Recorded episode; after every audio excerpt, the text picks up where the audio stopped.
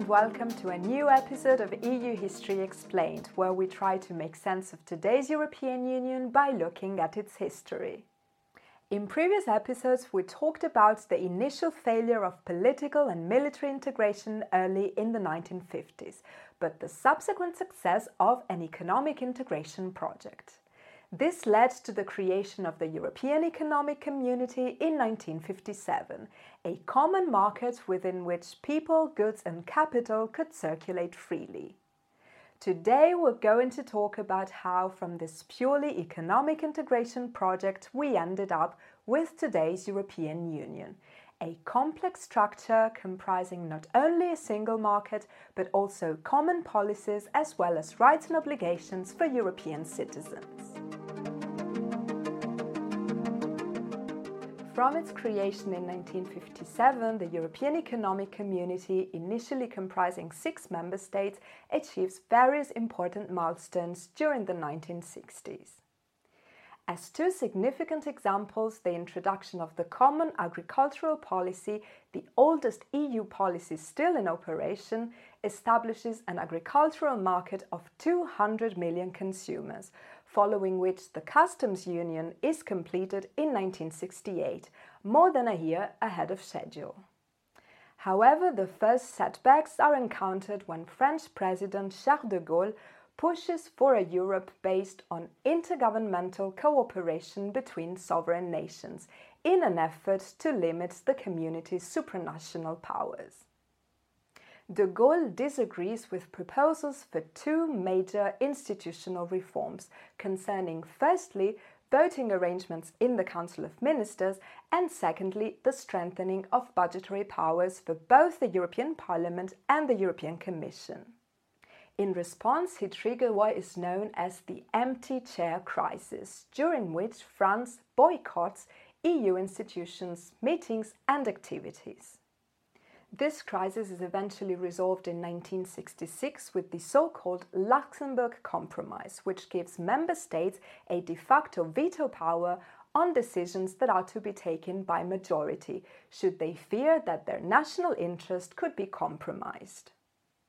Another key topic of debate during these years is the community's democratic character although member states' governments have so far been the main actors in the process, having created the community and its institutions by means of an international agreement, nevertheless, the European Parliament, which is made up of delegates from the national parliaments, soon starts calling for the direct election of its members and for a strengthening of its powers the European Parliament is directly elected for the first time by European citizens in 1979. However, at that time, it has yet to be granted any legislative powers, which remain firmly in the hands of the Council of Ministers. Indeed, it will be many more years before the Parliament will be able to carve out its role as European co legislator.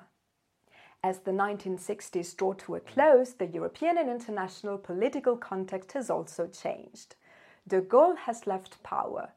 Tensions between the two blocs seem to be easing, and West Germany is engaged in rapprochement with the East. Against this backdrop, in 1969, member states' leaders meet in The Hague to relaunch European integration. The Hague summit has three ambitious priorities Priority number one is completion of the common market, including the prospect of achieving economic and monetary union. Progress on the latter will be kicked off with a plan envisioning the gradual replacement of existing national currencies with a new common currency. This will continue later with the establishment of a European monetary system based on a fictional common currency, the ECU, and fixed exchange rates between member states' currencies. Priority number two is the deepening of integration through a strengthening of institutions and the launch of foreign policy cooperation. In this respect, the 1970s see the launch of informal cooperation among member states aimed at coordinating their positions on foreign policy matters. Priority number three is enlargement to the United Kingdom, Ireland, and Denmark, which will be achieved in 1973. The 1980s are years of great change in European integration.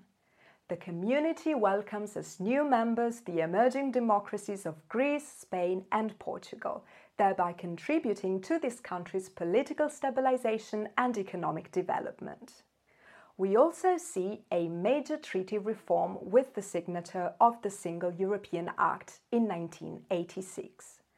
Among its innovations, this act strengthens the European Parliament's legislative powers by requiring its assent for the conclusion of enlargement and association agreements, and by introducing the cooperation procedure. In addition, it extends the number of cases where the Council can decide by qualified majority instead of unanimity. It also expands the community's responsibilities to new policy areas such as economic and social cohesion, social policy, the environment, and research. The 1990s witnessed a changing international landscape with the collapse of the Soviet Union, the fall of communist regimes in Central and Eastern Europe, reunification of Germany, and the outbreak of war in Yugoslavia. These developments make it imperative for the European community to become a stronger international actor. That is why the member states, which have already agreed to call an intergovernmental conference on the creation of an economic and monetary union, now decide to convene a second conference on the creation of a political union. These ambitious intergovernmental conferences take place in 1990.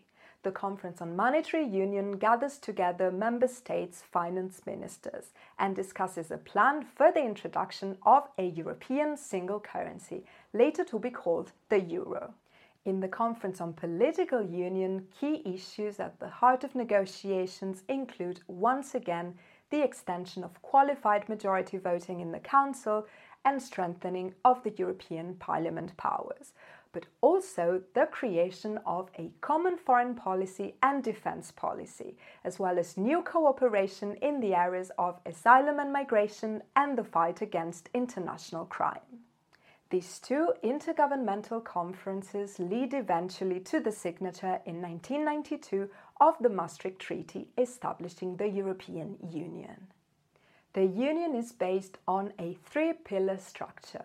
The first pillar is the European Community, with the new name reflecting the fact that its scope is now no longer limited to economic issues the community gains new responsibilities, for example, in the field of education and culture, consumer protection, and health. Moreover, there is now a fully fledged economic and monetary union. This pillar is based on the so called community method. The European Commission presents legislative proposals. Depending on the files, the Council take decisions either by qualified majority or unanimity and the European Parliament's role in the legislative process ranges from consultation to co-decision. The second pillar is the common foreign and security policy, which will be complemented some years later by a common security and defense policy. Because of the reluctance by some member states to give up their sovereignty in these crucial areas, this pillar is based strictly on intergovernmental cooperation and marked by the European Council and Council of Ministers' dominant roles, coupled with the use of unanimity. The third pillar refers to cooperation in the field of justice and home affairs, including migration and asylum policy, police and judicial cooperation, and the fight against terrorism. Again, because these are highly sensitive areas with regards to national sovereignty, this pillar functions through intergovernmental cooperation. Later parts of this pillar will be integrated into the community, particularly the so called Schengen arrangements of 1985, at the time negotiated outside of the community framework. In 1995, Austria, Finland, and Sweden joined the European Union, bringing the total number of member states to 15 the Economic and Monetary Union entered its final stage in 1999, with euro coins and banknotes officially starting to circulate in 2002. In the second part of the 1990s, there emerges a need to reform the EU institutional framework in order to cope not just with its expanded scope of action, but also its successive enlargements. It is against this backdrop that a convention is convened in 2002 charged with the task of drafting a constitution for Europe. This ultimately culminates in 2004 when the treaty establishing a constitution for Europe is signed. However, failure lies ahead, and ratification will be blocked by two national referendums in France and the Netherlands, which will lead to the project being abandoned. At the same time, between 2004 and 2007, the EU launches its biggest enlargement to date, welcoming two new members from Southern Europe along with 10 from Central and Eastern Europe, thereby making enlargement a powerful tool to ensure the continent's stability. Following the Constitution's failure, European integration will be relaunched with the Lisbon Treaty, which is still in force today. Largely based on the substance of the Constitution, this treaty abolishes the former pillar division. However, foreign policy and justice and home affairs remain separate from the EU's other policies, being subject to intergovernmental decision making methods. The treaty strengthens the European Parliament's role, making co-decision the ordinary legislative procedure. It formalizes the European Council's role as an EU institution and equips it with a permanent president. Lastly, it creates the post of a High Representative of the Union for Foreign Affairs and Security Policy, who, besides conducting the Union's foreign policy, is also the Vice President of the Commission and the Chair of the Council Formation, gathering the Foreign Affairs Ministers. Since the latest treaty reform, the EU has gained a new member, Croatia, and lost one, the UK. Today's European Union is a polity which, among other things, allows us to circulate freely across member states, to live and work abroad, to participate in local and European elections in other countries, and to feel part of one big family with our fellow Europeans but it is also an ongoing process that cannot yet be considered achieved. As the treaties say, the EU is permanently striving to build an ever closer union among the peoples of Europe. And even today, a broad debate is taking place about the future of the EU and the reforms needed to make it more effective and closer to citizens, including young people. Thank you for watching and stay tuned on TEPSA's channel for more videos about the European Union and its functioning. This podcast is co-funded by the Europe for Citizens programme of the the European Commission support for the production of this podcast does not constitute an endorsement of the contents, which reflects the views only of the authors, and the Commission cannot be held responsible for any use which may be made of the information contained therein.